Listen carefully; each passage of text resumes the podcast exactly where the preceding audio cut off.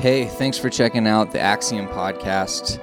It's a podcast feed by Axiom Church in Arizona. We really just want to host some conversations about what we think God is up to in our community and in our world. And we also want to post our sermons from our Sunday gatherings. You can get all that here and more um, so definitely interact with us on our social medias. It's all under um, Axiom Church AZ, and our website's axiomchurchaz.com. Thanks for checking us out. Hope you enjoy. We are in Lent, okay? Uh, and, and with Lent, there's an opportunity for us to learn to let go of the things that only Jesus should be holding. And, and so we're going to talk about that as well. But before we go there, uh, I have a question to ask. Do you, do you, I'm talking to you, ever get so fixated on something that you can't let it go? Have you ever been that guy or girl where you just picking apart one little thing? And you're trapped there. And what happens is, as you get fixated on it, what happens to everything else that's actually important? It goes down. Its important level goes down, and this other thing becomes central. Obsessive almost, right? I, am the worst at this in my house. We could be throwing a huge party, and I'll be thinking about this one thing to the point that I leave the party to go address the thing. Or there are other things that I can't stop thinking about that I won't, all, but for some reason I don't do anything about it also. I don't know how that works but it does. And it's typically things with the house for me. I don't know what it is for you.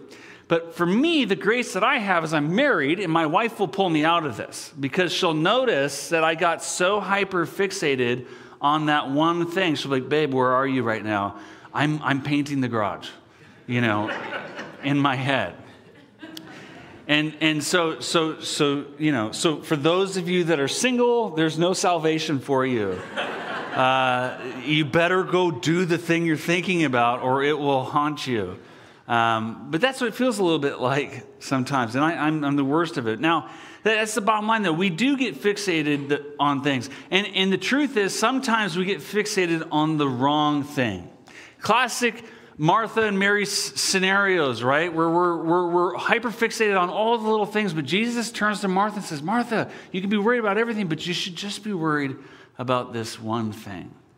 And, and, and, Jesus recenters her and points her back to what Mary's concerned with, which is her union with Jesus. And, and I love that reminder because I think that's a little bit of what Lent is like for us. That's what I hope it is like for us, that we strip away all the fixations that are keeping us from being centered appropriately on Jesus. He's the only center, by the way, that is qualified or stable enough to hold us steady, to speak to our life in a way that is going to produce real fruit in it.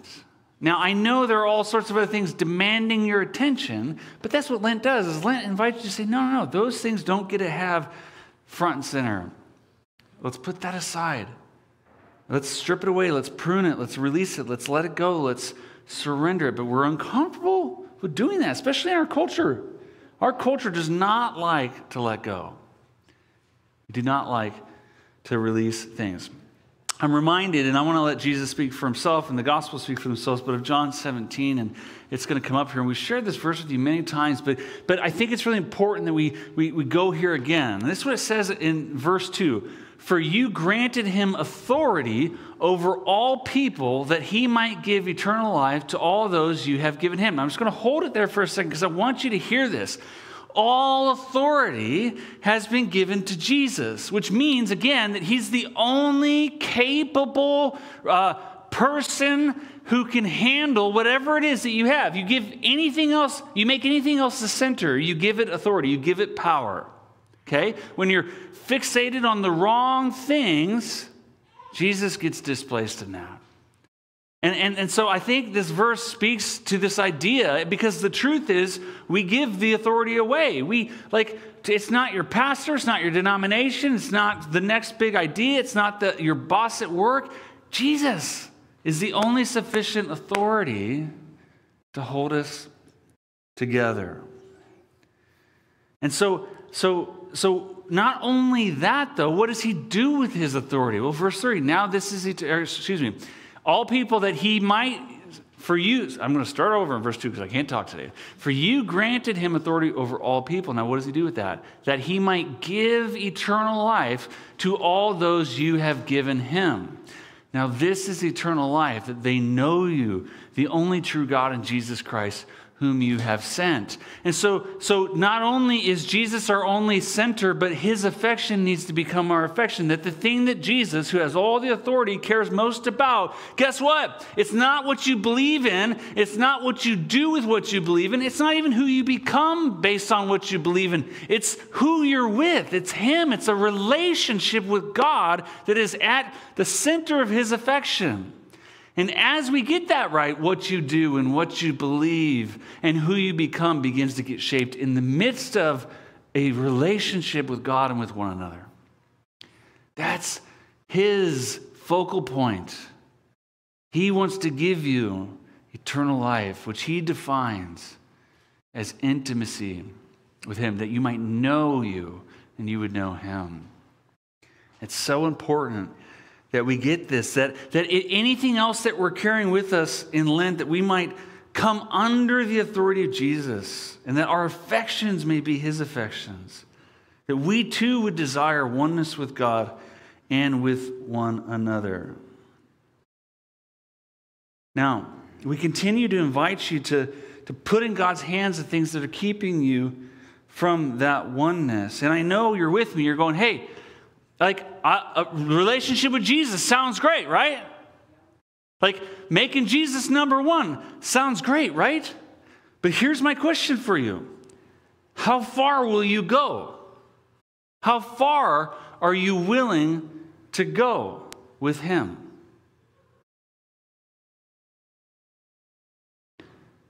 What if He wants you to do something you don't want to do?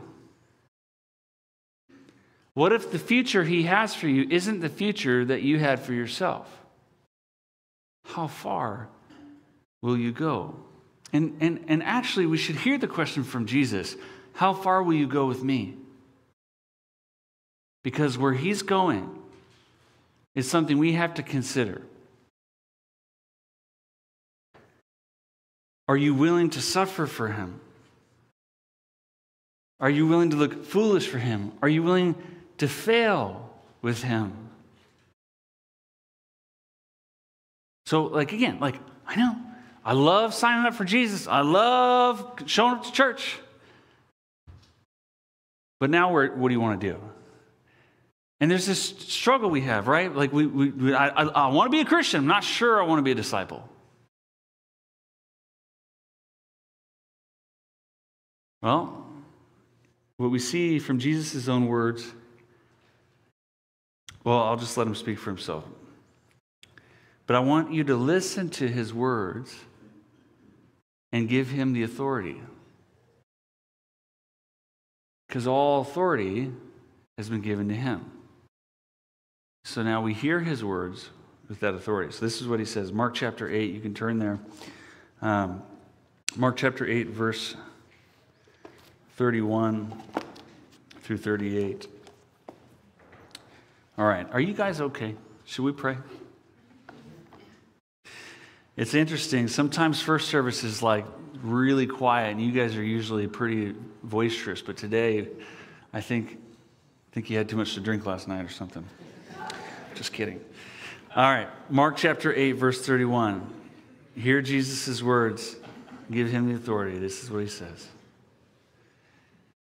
He then began to teach them that the Son of Man must suffer many things and be rejected by the elders, the chief priests, and the teachers of the law, and that he must be killed and after three days rise again. He spoke plainly about this. I'm so glad Mark put that in there. And Peter took him aside and began to rebuke him. Now, just pause there. Like, like Jesus comes to us, he says, Listen, I'm so glad you're on board here's what's going to happen. And he says it real plainly I'm going to suffer. Everyone's going to reject me. And then I'm going to be killed. Come follow me. How far will you go?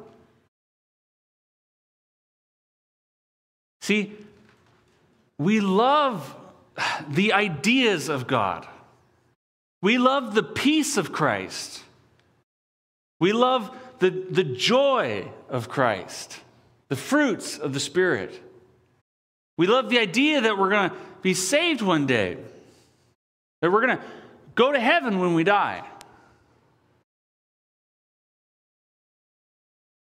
But all of that comes with all of this.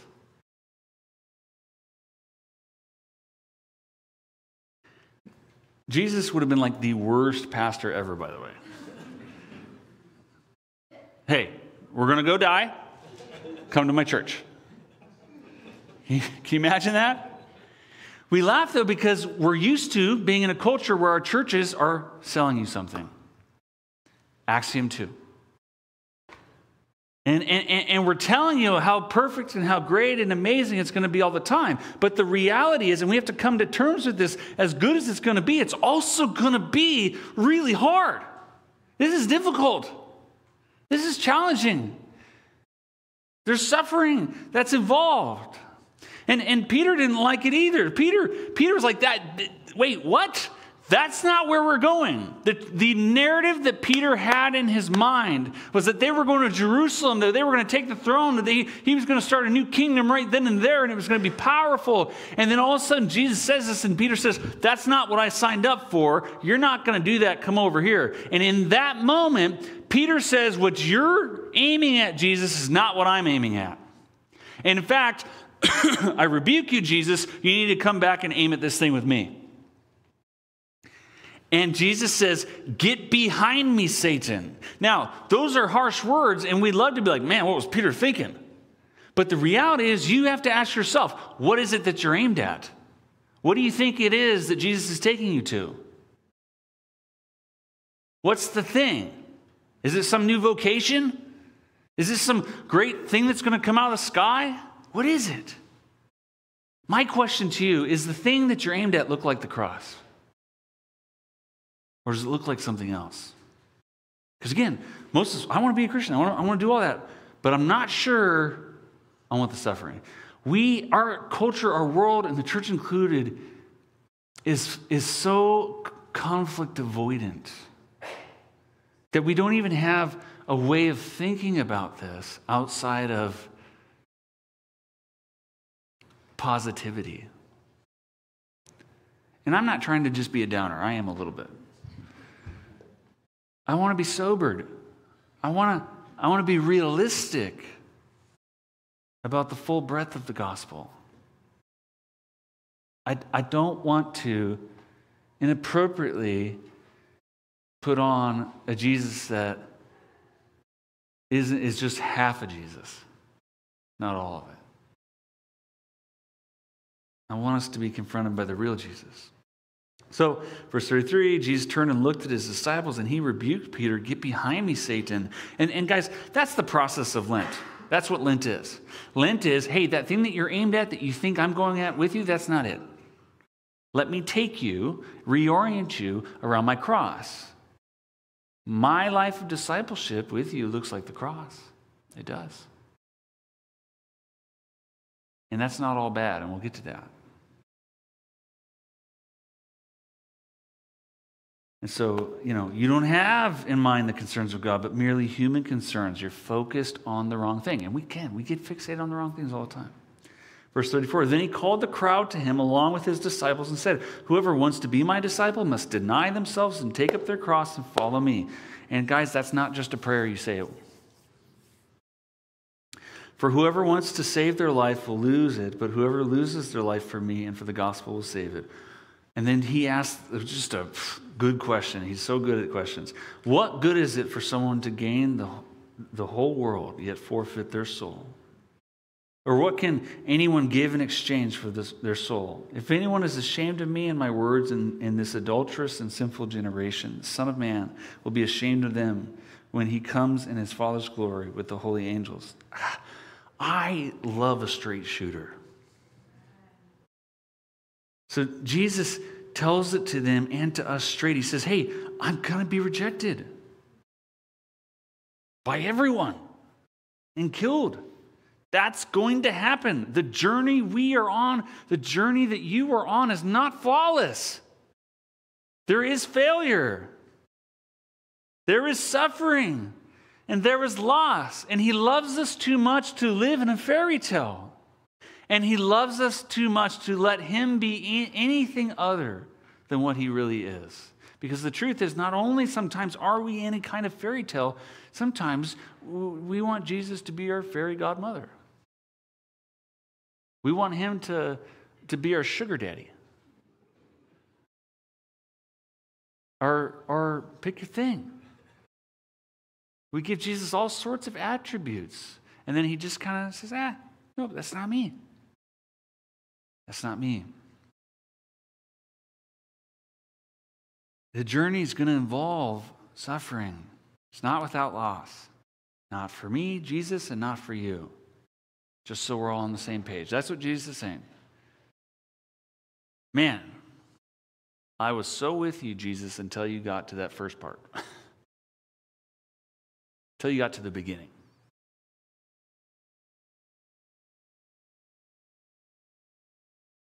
I, I want Guys, I want Jesus to just be like crushing it all the time. I want Jesus in the life with Jesus to just be like success all the time. I would love that. But if that's what Jesus gave us, he wouldn't get all of us. He would get parts of us. Because success doesn't teach you as much as you think it does. It's not a good enough authority to orient your life around. Now, success has maybe made you some money,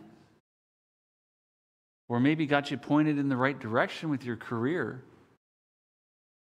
But the real things that are going to shape you, inform you, and take you somewhere are the things that you have no control over, like suffering and pain and rejection and loss. They will shape and form you. Uh, eventually, we read that, you know, hey, you, you can tie your own shoes now, but eventually you won't even be able to do that. Someone else will pick you up and carry you where you don't want to go. And that's the same idea here. Now, it's easy to poke at the modern church, so let's poke at the modern church for a second. But let's make sure we're looking at ourselves also. The church often, I don't know, I don't, I don't know why, we were just obsessed with it also. But we're trying to sell you a Jesus that's just part Jesus, not all of Jesus. And, and I get it. Like, I, I want to take my family to a church that's real positive and uplifting, and I want to be, you know, joy filled and all that. And those are good things. But, like, when you look at the church, if that has put all its authority in Jesus and has centered its affection on the relationship, that means that there's real suffering, that we don't look another way to the pain of others, that we see all of it. And I think we have to ask ourselves a, a, a real serious question. What is it that you, you want to see? And is it possible that that's filtering what really is? That that's clouding the thing that Jesus really is? For these early followers, what they wanted to see was success. And so Ah, he didn't mean that. Surely he didn't mean that. That's the dominating narrative. That's the problem. We have assumptions. But notice our assumptions tend to err on the side of victory, not loss. But Jesus doesn't begin with victory, he begins with loss. Nobody likes to lose. Nobody wants to sign up for failure. I don't. Not exactly what we had in mind, Jesus. you know, I was half joking with my staff this week. I was like, why don't we throw a conference at Axiom called How to Shrink Your Church? Because I'm getting bombarded with conferences about how to grow your church. And I'm just tired of it. It's exhausting to me. It feels like my businesses I own. I don't want this to be that. I actually think I'd be pretty qualified at how to shrink a church. We could call it, Honey, I Shrunk the Church.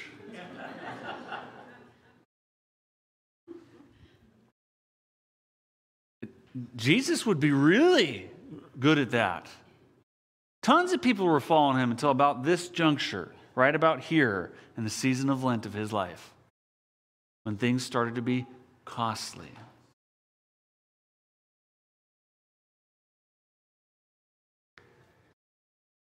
Again, I'm not, I'm not, trying to be a downer, but I, I think we are so conflict avoidant in our culture today that we are not in touch with the transformative power of Jesus. We're so conflict avoidant in our marriages, in our relationships, in our homes, in our workplace, in our, in our walk with God that we never get to experience the transformative work and ministry of Jesus. We never get to have the healing hands placed on us.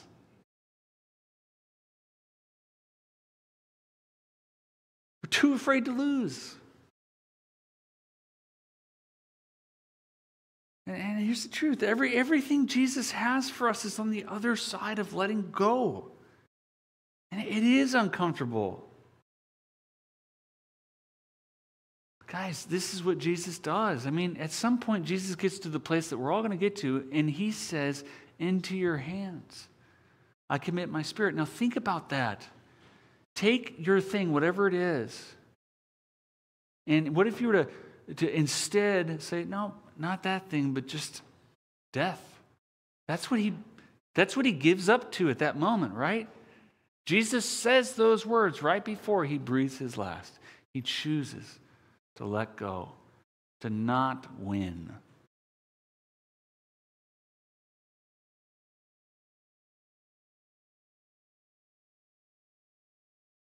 It's the hard facts of Jesus. He, and he invites us to follow him. This cross carrying way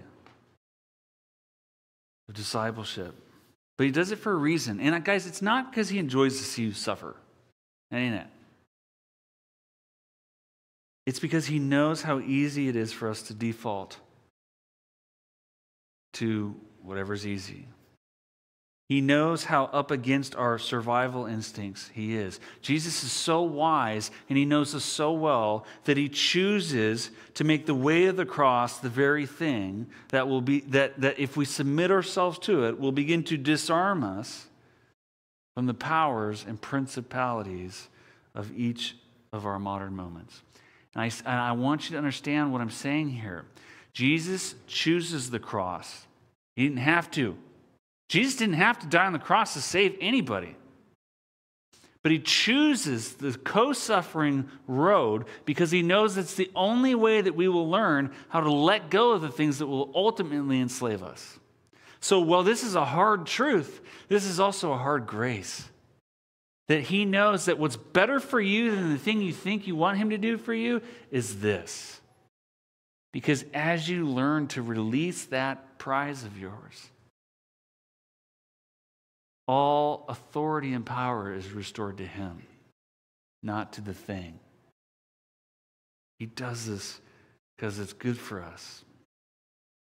And under the formation of Jesus, this cross vision that he has for our daily life, we begin to realize that the things we've been avoiding, the, the trivial, the worthless, the counterintuitive, the things that were invisible before and now visible, all of those avoidant moments, even our spouses who we can't stand, you pick it. When we begin to follow the cross vision of Jesus, these become the very things that God uses to liberate us.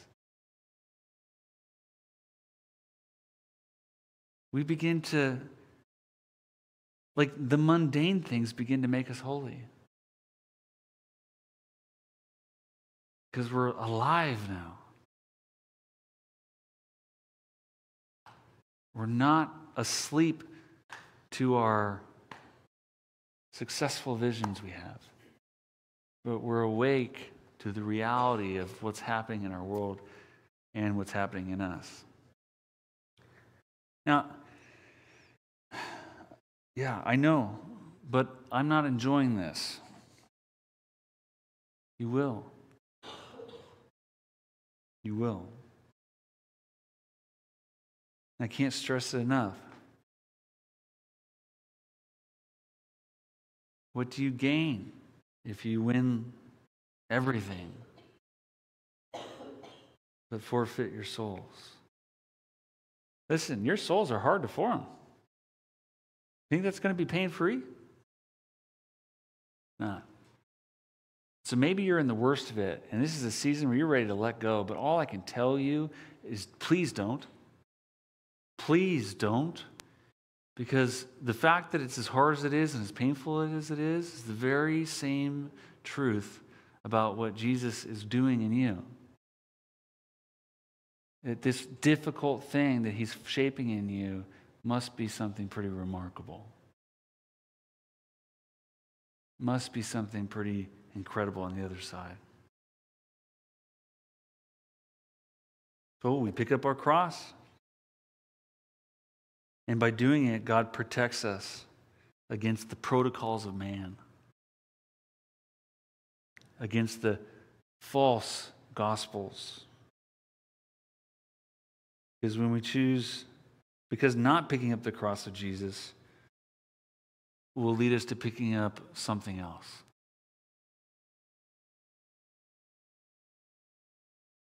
And in this picking up of the cross will keep us from being robbed by our idols, robbed of our joy. You know, I was at Walmart yesterday. You want to test out your life with Jesus, go to Walmart.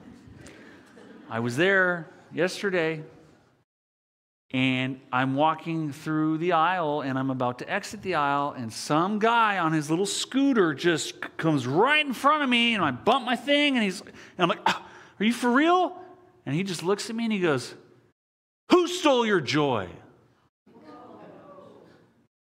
And I was like, huh. I almost bowed down and worshiped the feet of Jesus in that moment. He, he was right, though. I've been given something that I too quickly was able to let go of.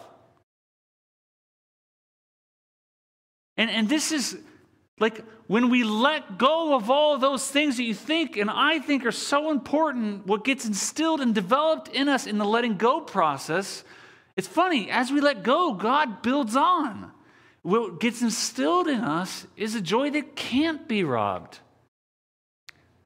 A love that can't be taken. You could be like in relationship with like the worst kind of people and still just you can't help but want to squeeze them. That's transformative power of God. Because remember, his greatest affection is that we would be one. He doesn't say, Lord Jesus, or he doesn't, he doesn't pray, Father in heaven, I just hope that they'll have no, no issues ever and life will be perfect and they'll all get along always. And um, yeah, amen. That's not what he prays. He's praying for oneness because he knows how hard that's going to be for us. So we pick it up. And when we do that, guys, when you, when you, when you, when you pick up that cross, you place yourself at the front line of Jesus' prayer in John 17. You become you begin to enter into oneness with God and oneness with others. And that's how you'll always know, guys. Listen, the, the, defining marker for your life with God in all things, in all spaces of your life, again, it's not how smart you are about God, it's not how much you do for God, it's not even how much you've become like God, it's how much you love God and how much you love others. That is how you know that Jesus is being formed in you. So, if you don't like your spouse or you don't like your friends or you don't like your coworkers, whatever go pick up your cross today. Let's do that. with Jesus. There's going to be some questions that come up here. We're wrapping up now, and I want to invite you. These are the questions that I asked during, during the sermon, and, and I just want us to hold this with Jesus and say, okay, God, yeah, all right, let's talk. And, and I want you to spend some time. This is your time with Him, and He's so kind to meet you exactly where you are. And then as you're ready, there's a little prayer there. And maybe you need help with this, like talking to God is too hard. And I just would encourage you to join us in the back in the prayer corner. Or maybe you need a friend. Find a friend in the room who's willing to, to, to hold you through this. But let's meet with Jesus now. Let's let him speak to us. He has the authority, anyways, not me. So let me pray for us. And then we'll dive this. Jesus, I just ask that you would, by your Spirit, come beside each of us now in your own way. Like you know what we need to hear, what we need to see, and let go of. You know how to, you, you really are the only one that should ever be rebuking us. And so, God, I just ask that you would uh, meet with us now and that we would allow ourselves to meet with you. Take your time, Axiom. Spend some time now being with Him.